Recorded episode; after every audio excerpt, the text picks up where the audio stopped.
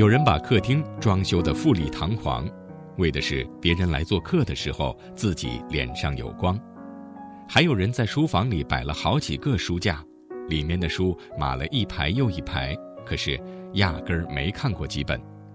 这些都是装饰给别人看的，而卧室就不同了，它是拿来自己住的。卧室是一个独属于自己的私密空间。每个深夜，我们在卧室睡去；每个清晨，又在卧室里醒来。它是每一天开始和结束的地方。卧室的样子，最能反映出一个人的生活状态。央广的听众网友们，大家晚上好，我是马瑞。今天我想和大家分享卢叔的文章，我们一起来看看是个怎样的故事。每到周一，妻子下班以后都会在楼下的花店买一束漂亮的鲜花，回来以后放进卧室窗台的玻璃花瓶里。这已经成为一种习惯，不一样的花儿开启每周不一样的心情。卧室的床单总是换得很勤，干干净净才睡得舒服，睡得安心。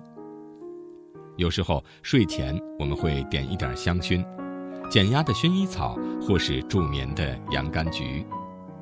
每周末，我们一起打扫卫生，我负责扫地拖地，他负责擦家具、收拾床铺。以前总觉得卧室就是蒙上被子睡觉的地方，后来才渐渐发觉卧室的氛围很重要。从儿子懂事开始，我和妻子就把他房间的钥匙、抽屉的钥匙交给他自己保管。我们告诉他，以后爸爸妈妈进来都会先敲门。这是属于你自己的小天地，你可以随心所欲地使用它、布置它。当然，你也要学会自己打扫它、维护它。心思细腻、做事有条理的人，卧室往往收拾得干净整洁、有条不紊；马马虎虎、得过且过的人，卧室很可能杂乱无章。相对的，卧室也会反过来影响人的情绪。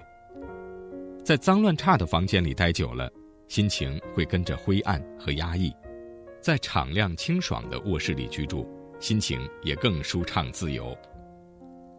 卧室是每天夜里放松自己、沉淀自己的地方，是心灵和灵魂的自留地。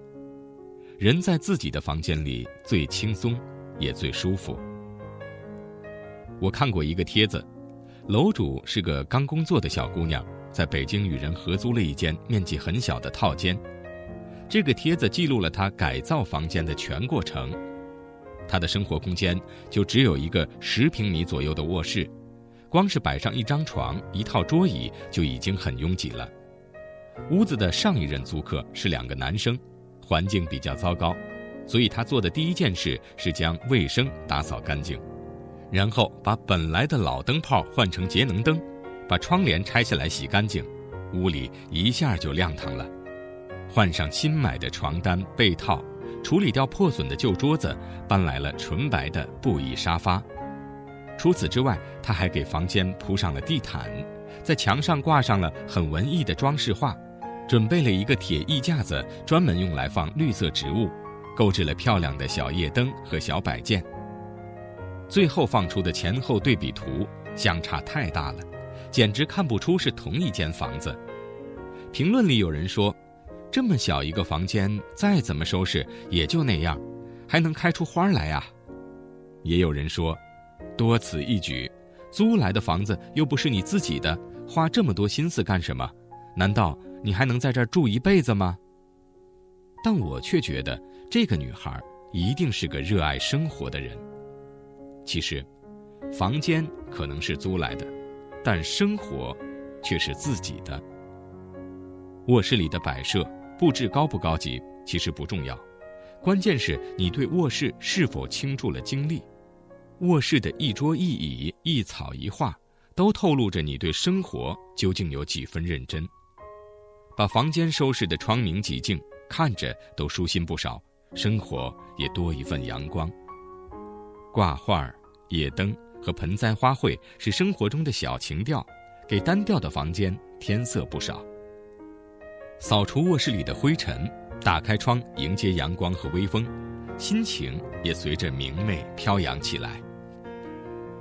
有时候生活不能得过且过，要少一点凑合和将就。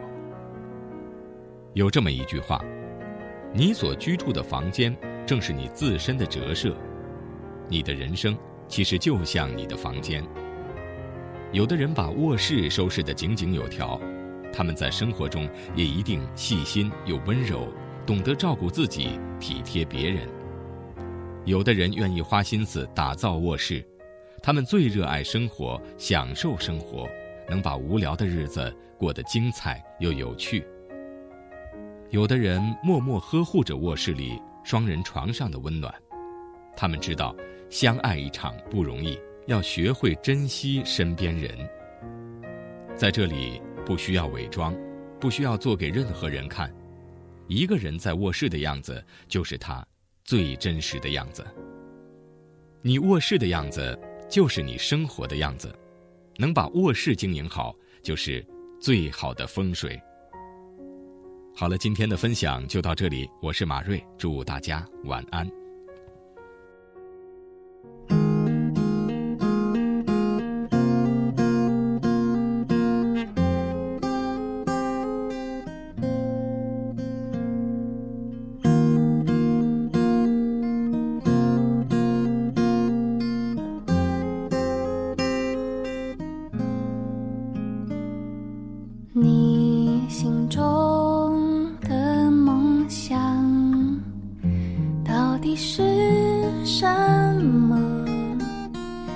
被自由囚禁呢，还是被温柔释放？在你理想的国度，我住在哪里吗？白天忙碌，晚上分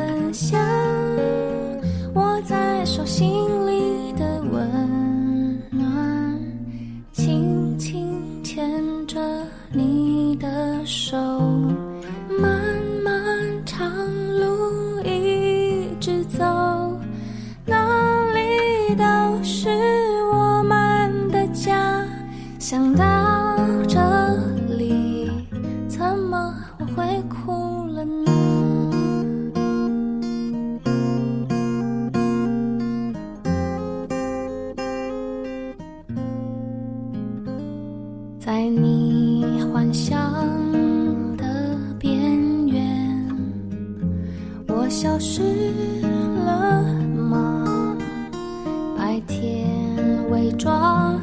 晚上写下疲倦的信仰藏在那？轻轻